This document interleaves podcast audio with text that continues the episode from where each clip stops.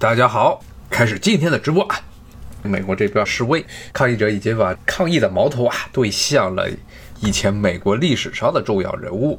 先不论当时南北战争时候这些南方的将领，什么罗伯特里以下那些美国南方的原来的一些重要人物啊，现在要求都要从这些城市中啊移除掉他们的塑像、他们的事迹、他们的名字，都必须得从美国的这些城市中移除掉。这是一个比较有趣的事情，因为这让人想起了古代的时候啊，罗马帝国时代一种政治行为，就是说，如果之前有一些皇帝或者是一些重要的人物，他们政治上失势了，没有人支持了，那么进场的时候呢，这元老院，罗马当时的贵族议会就要通过一个法令，说要把他的名誉给毁掉。什么毁掉的？就是把他的名字从公共的场合下全部的清除掉，塑像全部砸毁。其实美国现在正在做的就是这么一个情况啊，要把一切认为是不进步的，这是所谓南方蓄奴制跟黑人是有冲突的这些人物，全部的名字都要给摧毁掉，名字从各个地方的这些纪念碑上啊，从这城市中心的这些塑像上啊，都要拔掉。前两周都是南北战争前后，这些美国的重要的这些南方的将领，还有南方的政客，比如说罗伯特里，比如说杰弗逊戴维斯，南方的唯一的一任总统，他们的这些塑像基本上在各地都被砸坏了。特别是罗伯特里，因为罗伯特里的塑像呢，在一八八零年代、一八九零年代开始啊，美国南方树立了很多罗伯特里的塑像。当时所谓的调解南北矛盾，所以联邦政府啊，对南方纪念这些之前南北战争时候的将领是睁一只眼闭一只眼，所以当时修了大量的罗伯特里的塑像。现在呢，很多地方都被移除了，有的地方直接被砸坏了。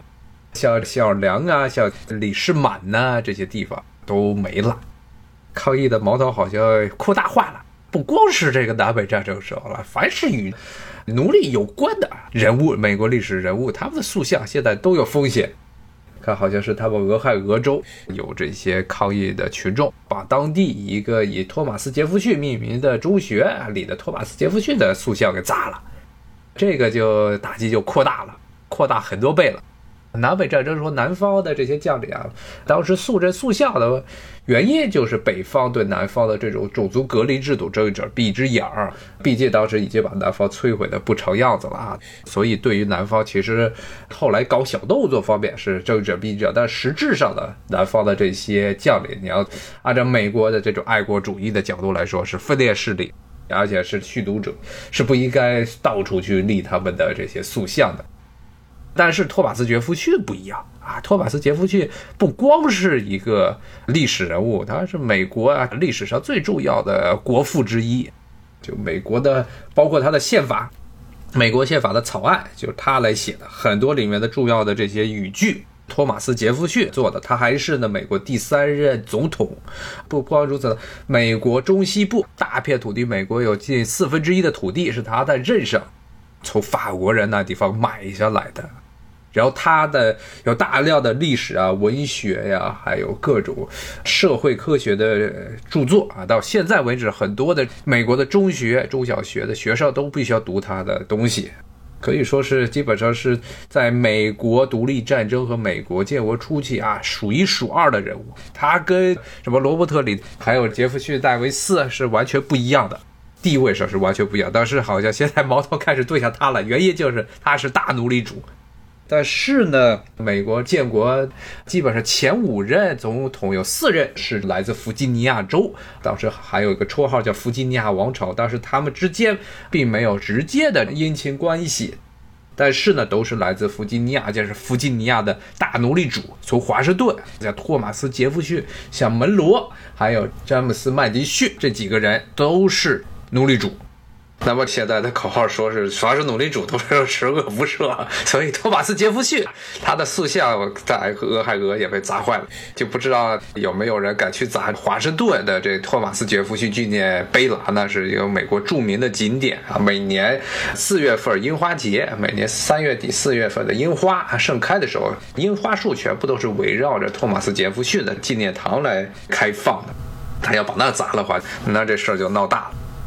那咱们今天就来谈谈托马斯·杰夫逊，他这是一个什么人啊？为什么他可以说是在历史上啊，一直到一九七零年代之前，托马斯·杰夫逊基本上是被美国的这些中学教材呀，包括普通的大众的历史读物啊，当做这个完人来看待这么一个人。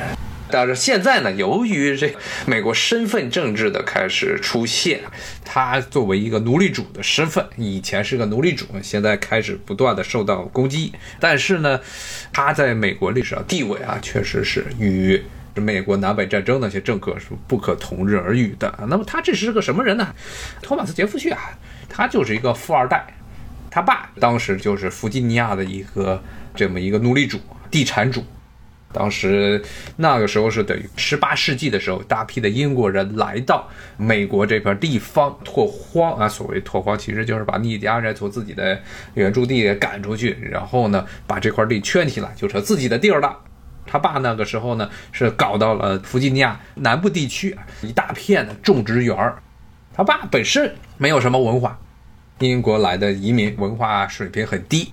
所以呢，他爸有了钱之后，搞了这么一大片地，然后呢，种各种经济作物啊，烟草啊，还有种各种的农作物。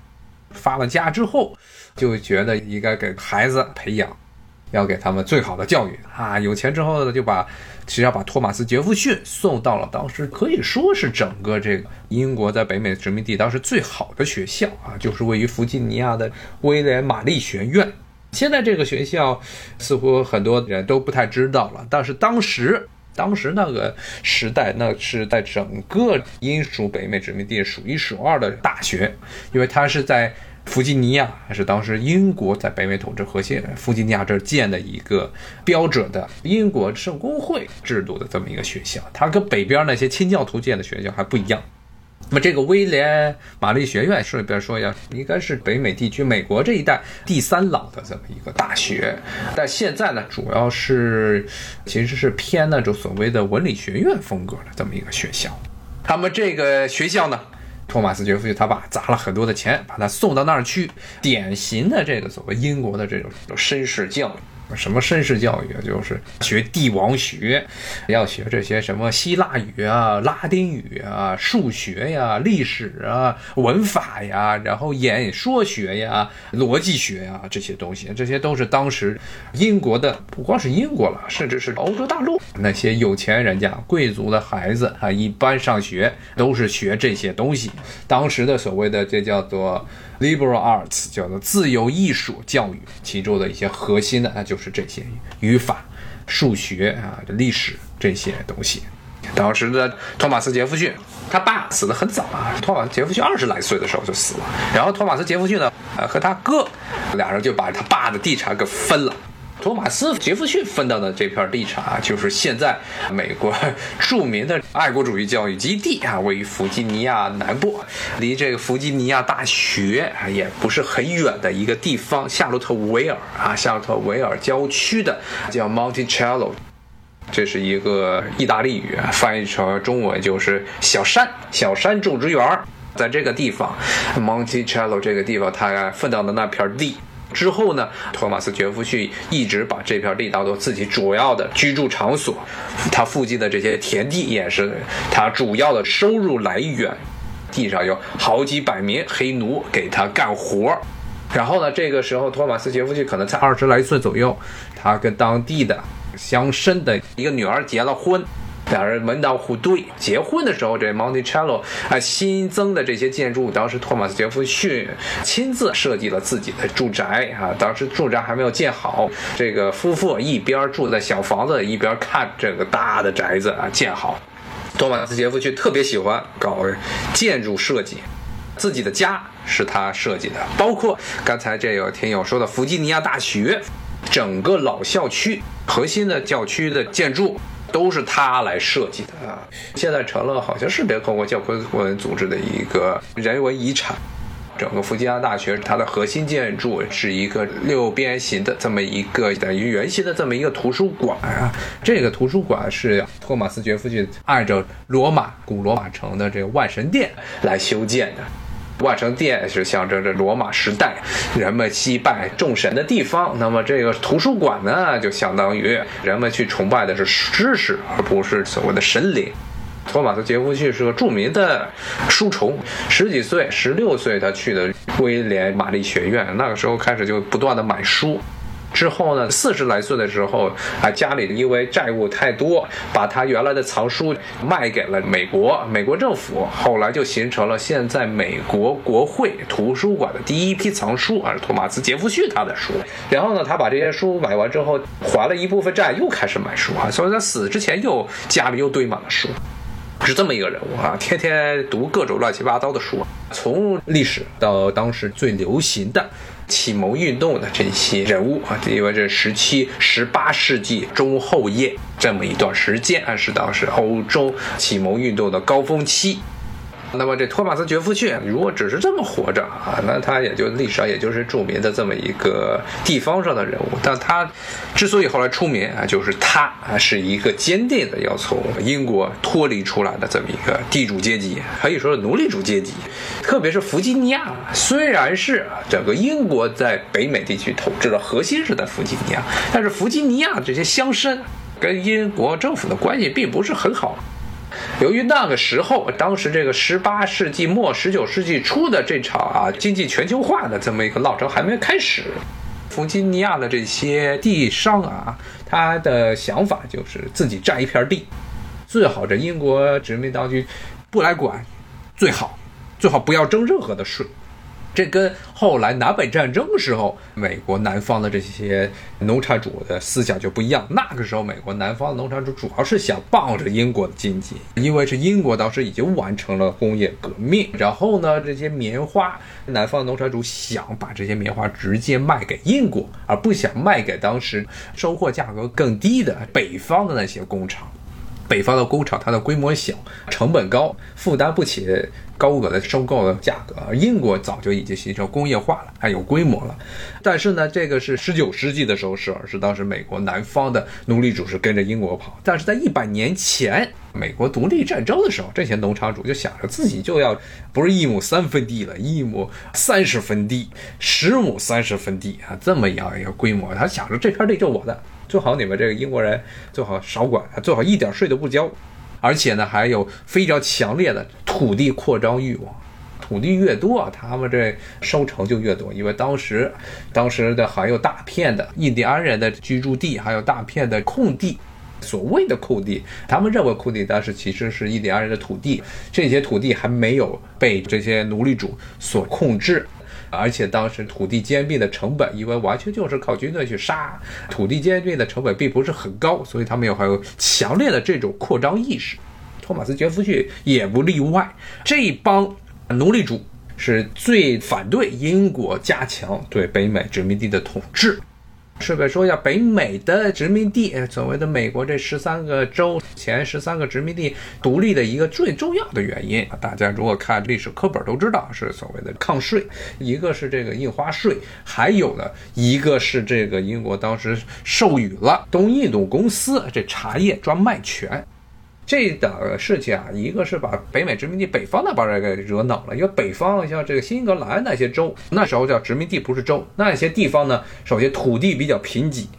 不像南方有大片的奴隶种植园儿。北方这些地区呢，是靠着海外贸易。英国把茶叶的专卖权授予给了东印度公司，让东印度公司来操办。对于这些美国的商人是打击非常大，然后这个税收收税这个问题啊，实际上最初啊，英国在北美殖民地征税是非常少的，基本上没有。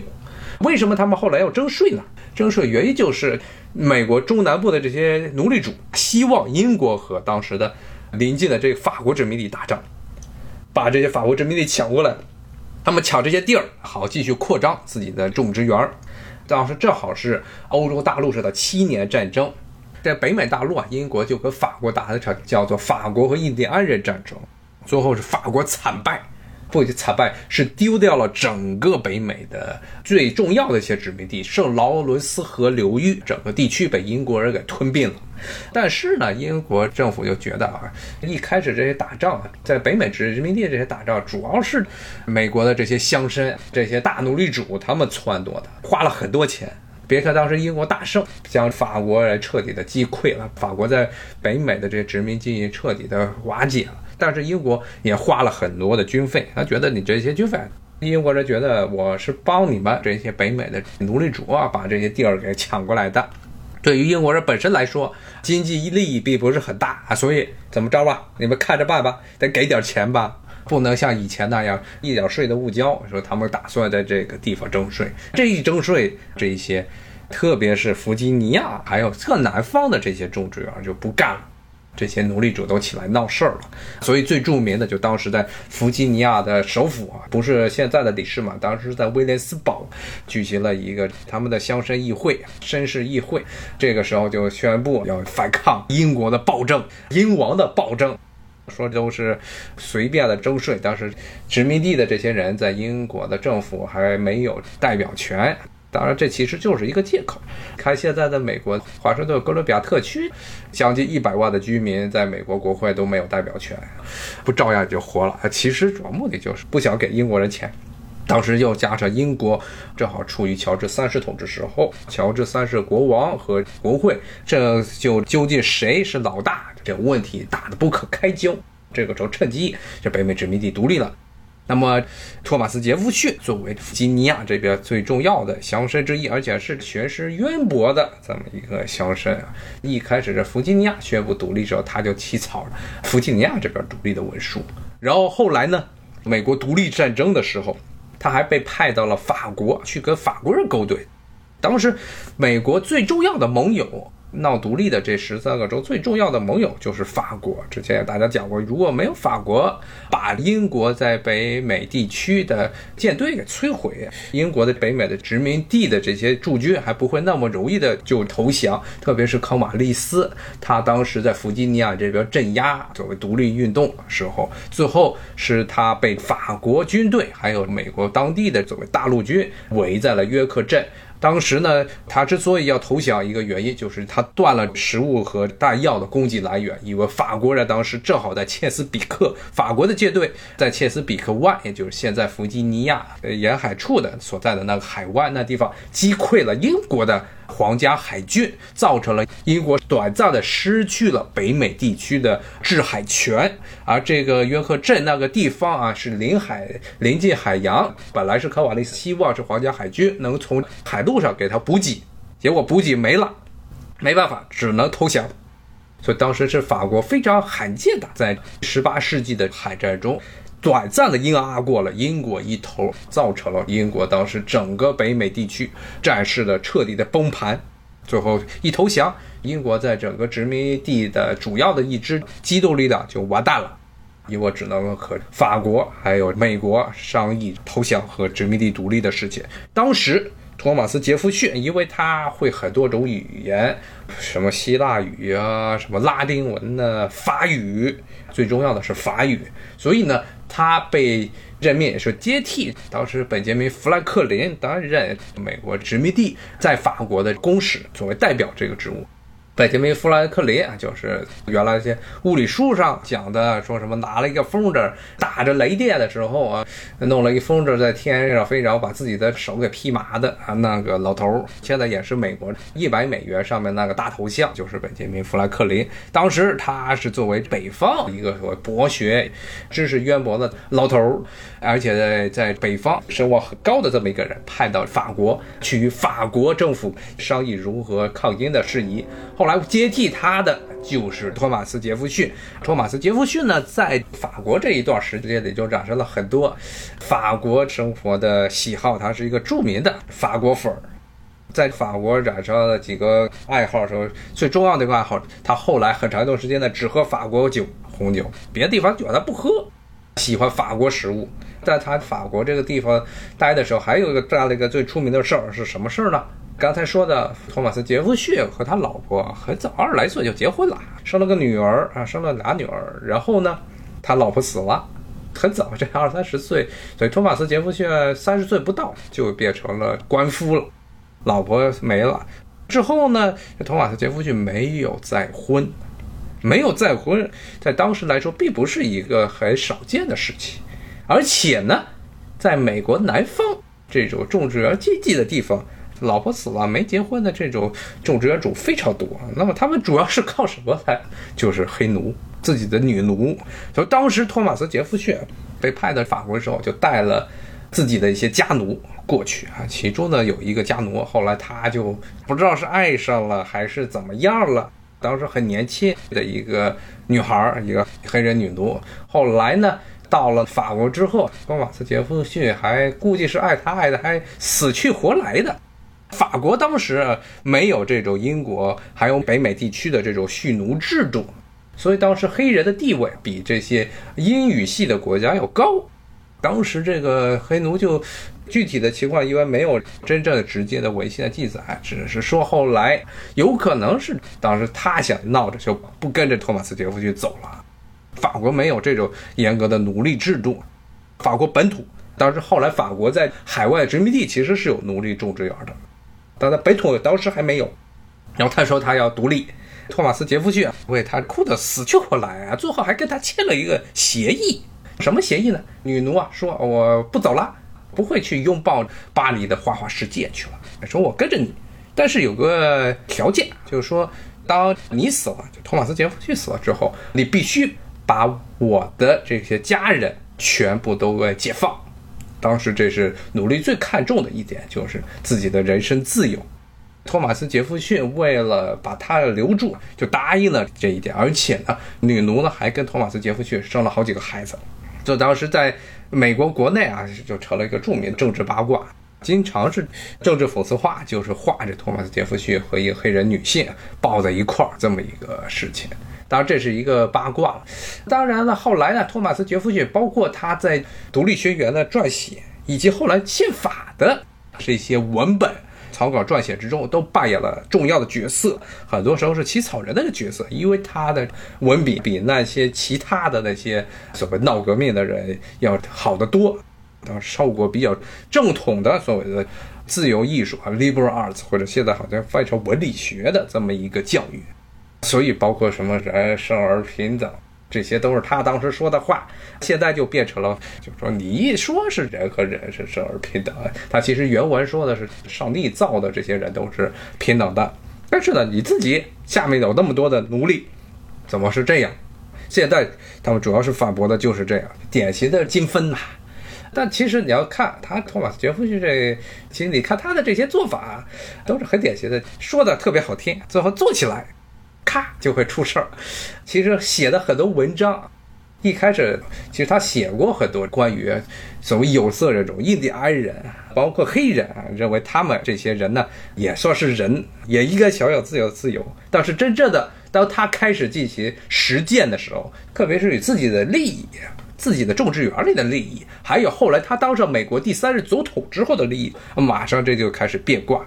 他是一个想的特别多，理想很大。但是真正到了这个面前，就马上就闭嘴的这么一个人物。他早年的时候，二十来岁的时候，经常跟当时弗吉尼亚的这些印第安人酋长称兄道弟。但是呢，当他后来一八零一年当上美国第三任总统之后，又开始积极支持把印第安人从原来的居住地给撵出去的所谓的印第安人清除运动，是这么样的一个人。所以他其实是典型的精分。所以现在就成了他重要的一个污点，要砸他的塑像就是来自于此。刚才说了，在法国待了一些年，后来回到了回到美国之后呢，当了华盛顿时代的第一任国务卿，因为他的当时在海外的经历。然后呢，当时的美国首都是在费城啊，Philadelphia 那边。那么托马斯·杰弗逊就成了南方南方这些政客们的主要的喉舌和代表人物。强调的是政治上要求联邦政府管得越少越好。我们已经把英国人赶走了，现在呢，新的出来联邦政府不要想着跟英国人那样享有太多的行政权利，最好就是各个州自治，联邦政府什么东西都不要管。当时组建的这一个党派，当时叫做民主共和党，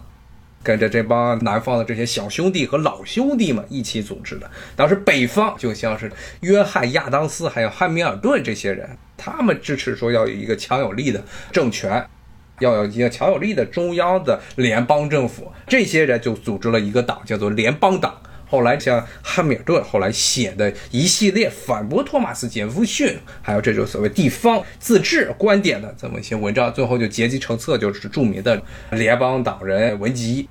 汉密尔顿为了怼托马斯杰弗逊，像这些南方的这些种植园，很典型就是中世纪时代的这种封建主义，然后就希望着这个自己就这一片地。最好，无论是国王还是当时实际上联邦政府总统的职务，当时美国这种所谓的选举出来的政治的这么一个行政的最高首脑，其实实际的实权就相当于欧洲的国王。他希望这些总统最好少干预，立法会也少干预我们的这些政治。这是当时的托马斯杰弗逊成了一个积极的政治人物。当然，他最重要的政治对手是当时美国第二任的总统约翰亚当斯。他跟约翰亚当斯在费城的时候是死敌，两个人经常的怼嘴。当这个约翰亚当斯下去之后，结束了自己的总统任期之后，这两人的关系才慢慢变好。然后这两个人政治上是意识形态上、政治上是完全对立的两个人。不过很有趣的是，后来他们退休之后，书信往来也非常的频繁。最后成了损友了，然后死的时候是同一天死的。托马斯·杰弗逊死了之后，当时约翰·亚当斯在病床上，在病床上在那自己嘀咕啊，说最后哎，说我跟他比谁先死，结果我输了，结果没想到是两个人一起死，同一天死去。那么后来，这约翰·亚当斯下来之后，这托马斯·杰弗逊就变成了美国的第三任总统。而这个第三任总统在任上干的最大的一件事情，也就是他作为这么一种南方这些势力的一个代表人物，就是著名的路易斯安那这个收购案。当时拿破仑指导自己的海军，当时正好拿破仑当时在跟英国人在打仗，所谓的这拿破仑战争。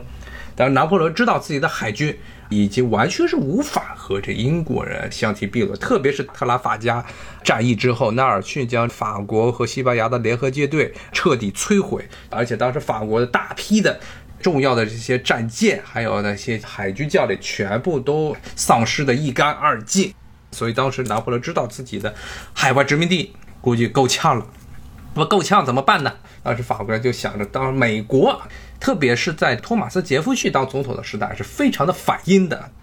托马斯·杰弗逊本人是因为他就是个法国粉，他的最大的一个想法就是能把英国人彻底的从北美大陆驱逐出去，然后把这些地儿都占了。当时英国人因为还占着加拿大那边的殖民地，所以当时法国为了诱使美国加入反英的同盟。当时就跟托马斯·杰夫逊的政府谈了这路易斯安娜收购案。现在的这个路易斯安那州只是在密西比河流域的出海口那个地方的那么一个小的州，但是呢，当时这法国的路易斯安那收购案，其实呢，它不光是路易斯安那州这一片地，而是整个密西比河流域。当时法国声称对这个地区拥有主权，拥有领土权。虽然很多地方只是非常非常松散的控制，甚至没有真正的控制。啊，拿破仑说了，说这片地我们就放弃我们的领土要求了，你们怎么去折腾都是你们的事儿了。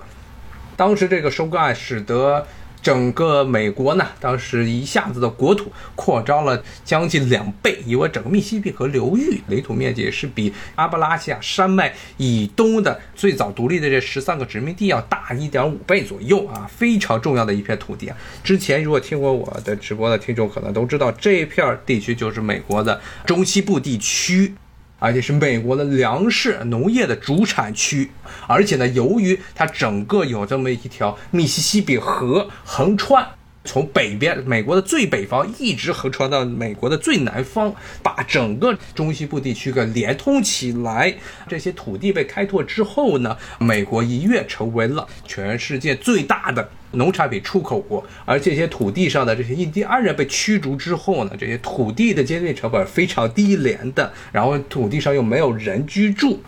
所以后来美国的农产品价格才能那么低廉，能够供应了整个美国全国，特别是东部地区城市化、工业化基础上，还有大量的余粮出口到欧洲市场，并通过这些农产品呢，从某种程度上影响了欧洲人对于整个北美洲地区的外交政策。所以当时托马斯·杰弗逊买下来这片土地，是一个非常非常合算的这么一个买卖，而且呢。当时的一个问题，美国往西扩张的一个问题，就是在于阿布拉契亚山脉。那个时候还没有铁路，没有铁路的话，那美国的这些所谓的拓荒者，他们无论是顾不顾及到法国对所谓的密西西比河流域的主权申请，想去密西比河流域讨伐或者是拓荒，都需要翻过阿布拉契亚山脉。而阿布拉契亚山脉里面有很多印第安人的这些部落，当时英国人发给了这些印第安部落大量的枪。就是希望这些印第安部落能够阻止北美的殖民者能够往西一直扩张到中西部地区。但是呢，法国人把整个密西比河流域，特别是它出海口的西奥良这港口，全让给美国之后，美国就不需要再翻过阿布拉契亚山脉再去西部这些殖民拓荒，而是呢直接可以走海路，从密西西比河的这个出海口这逆流而上，一直往上走。这就使得美国西部扩张的最大的这么一个瓶颈，东部的这么一条沿海的山脉，包括英国人在这儿当时的这种布局被法国人给弄掉了，只要之后就造成了一很严重的后果，就是英国人在北美地区完全没有能力继续遏制美国的扩张。因为加拿大本身这片地方实在是天寒地冻，除了这个五大湖区挨着美国这些地方之后，还有一些这个农业，再往北什么都没有一片地，所以后来拿破仑为英国造出来了一个非常强大的敌人，这是拿破仑他的想法，但是最后实施是托马斯杰弗逊他搞的，他搞了这个是他的这场最大的功绩，但之后呢？但他由于这件事情，把整个美国和法国绑在了同一辆战车上，后来直接导致了灾难性的1812年战争。当时1812年战争虽然美国人一直称它所谓的第二次独立战争，当时和英国再次打仗，但是呢，其实这场战争打的美国是非常糟糕的。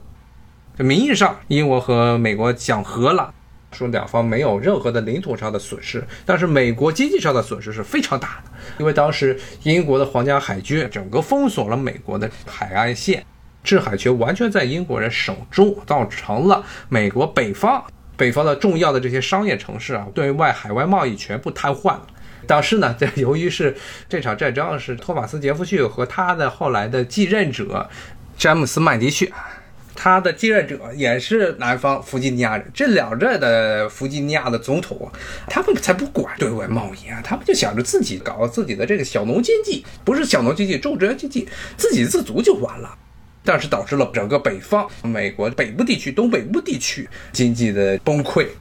但是后来美国这边也打不起这场仗了，最后呢，决定是和英国也是议和了，所以两边最后是结束了1812年战争。当时英国的殖民军还把美国的首都华盛顿刚刚修好的华盛顿城市给烧了，白宫给烧了。烧了之后，白宫到现在为止外面都必须要涂很厚很厚的一层白漆。如果是把那层白漆扒下来，首先白宫本身的这个建筑物是弗吉尼亚砂岩，这种岩石刚刚建好的时候是这种淡黄色，但是它非常容易吸灰，非常非常容易吸灰，容易长各种霉菌。所以呢，一旦风吹雨淋到一段时间就变黑了，加上呢，英国人当时把这个房子给烧了，所以如果把整个白漆给刮掉，那里头就是脏的不成样子。所谓的白宫是靠漆给裱出来的。那么这个托马斯杰弗逊后来从总统位上退下来之后，就又回到了自己的小山种植园 Monticello 这个地方，天天的过着自己的乡绅生活。但是这个时候呢，他的一个很大的问题就是他这个人因为是个法国粉儿，所以呢，什么东西都要法国货。大家也知道要买法国货意味着什么，所以这个人的生活开支非常的大。最后欠了一屁股债，所以就像刚才说的，他后来甚至把自己的书名义上是捐给联邦政府，实际上让联邦政府给他一笔钱，让他能把自己的债务给还了。但是呢，后来呢，他甚至由于原来喜欢喝法国酒，但是法国酒太贵了，喝不起了。到了晚年之后，改喝意大利酒了。意大利酒比这法国酒要便宜一些。他死之后，他的女儿虽然名义上是他的整个这个小山种植园的继承人，但是呢，由于托马斯杰夫逊欠了一大屁股债，他的这种生活浮华，欠的债太多，后来就把他的种植园给卖了。卖了之后呢？这个就要说一个了，就是典型的美国奴隶制时代的一个问题，就是奴隶主死了之后，除非是奴隶主生前有遗嘱去解放奴隶，否则奴隶呢他不可自己获得自由权，而且呢经常被后来的继任者随意的买卖，特别是像托马斯杰弗逊这种情况，因为他的资产家人为了还债都被变卖了，变卖的时候他们并不是去。管这些奴隶是有丈夫妻子，一般当时的种植园这些奴隶都是要结婚的，黑奴和女奴结婚，然后生下孩子。但是呢，他们这些人卖这些奴隶的时候是不管你是不是家庭的，绝大部分时候是把男人和女人拆开来卖，小孩儿、男孩儿、女孩儿拆开来卖，根据他们的性别还有他们的年龄去市场上不同的地方去卖。所以根本不管你这些奴隶的基本的一些需求啊，所以像托马斯·杰弗逊，他的这些奴隶只有。之前说的那个女奴生的那些孩子，还有这个女奴她的这些亲戚，托马斯·杰夫逊是因为当时签的契约，所以必须把他们解放。其他所有的奴隶组织起来的这些家庭全部都拆散了。小孩他卖一个价钱扔给哪一个奴隶主，大人扔给哪一个奴隶主，一般都是成年的男性都是卖到地里去干活，成年的女性如果是长得不好看的，是在家里。是在奴隶主庄园之中当什么针线活呀、施工这些，或者女仆这些职务，长得好看的是专门还有供奴隶主性发泄卖的这种市场，在这些地方全部都拆散。小孩儿也是按照他们的当时的这年龄决定，是把你卖到哪儿去。所以，当时的这种所谓的奴隶制，现在来看来啊，尤其在现代当代人来说，是个无法容忍的这么一个制度。但在当时那个环境下，却被当做了有正当的这么一个需求。这也是后来这些年黑人这种所谓的民权运动的高照之后，很多的人开始质疑托马斯·杰弗逊这个人，他作为一个人，他的道德以前是把他当做一个完人来看待。写了那么多的雄文，文笔非常好，知识非常渊博，然后天天说大话。这样说完大话之后，自己做的是完全另一套，真正落实到手头了，这些东西马上就不一样了。说这人生而平等，死了之后也没有把自己的奴隶解放。顺便说一下，当时其实解放奴隶是非常少见的事情，很罕见。美国经常会说什么华盛顿死了之后把他的奴隶解放，但是华盛顿本身。没有几个奴隶，他的奴隶就是他老婆的。因为华盛顿他是一个中产阶级出身的这么一个乡绅，他的华盛顿故居在现在弗吉尼亚南边，就是离华盛顿不远的 Mount Vernon 的地方，那片地主要的这些资产，还有呢上面大部分的这些黑奴啊都是他老婆的，不是他的，他可能就才十几个，撑死了可能三十个黑奴不到，所以是非常少的一部分。他老婆是当时弗吉尼亚最有钱的寡妇啊，是这么一个情况。所以当时解放黑奴其实是很少见的事情，因为黑奴是被当做了可以不断的循环利用的生产资料来看待，而不是当做人。这些奴隶主是把黑奴当做了牛羊这样的生物来看待，还给他们配种，甚至是鼓励他们配种，能生出更多的孩子，因为他们奴隶的后代还是奴隶。所以这是造成了后来美国为什么黑人的数目啊不断的上升？其实是在十九世纪初的时候，英国已经废奴了。英国废奴之后呢，甚至派军舰在非洲沿海地区长臂管辖执法。不准这些奴隶船，无论是哪国奴隶船，将从西非运黑奴到这些其他地方。但是呢，美国的黑人数目还在增加，增加的原因就是这些奴隶主想让这些男奴和女奴来配种，能生出更多的供他们来使唤的这些奴隶的后代。可以说，这就是美国白人和黑人之间，特别是这种美国白人奴隶制的原罪由来就在于这儿。好，今天呢就跟大家讲到这儿，谢谢大家的收听，拜拜。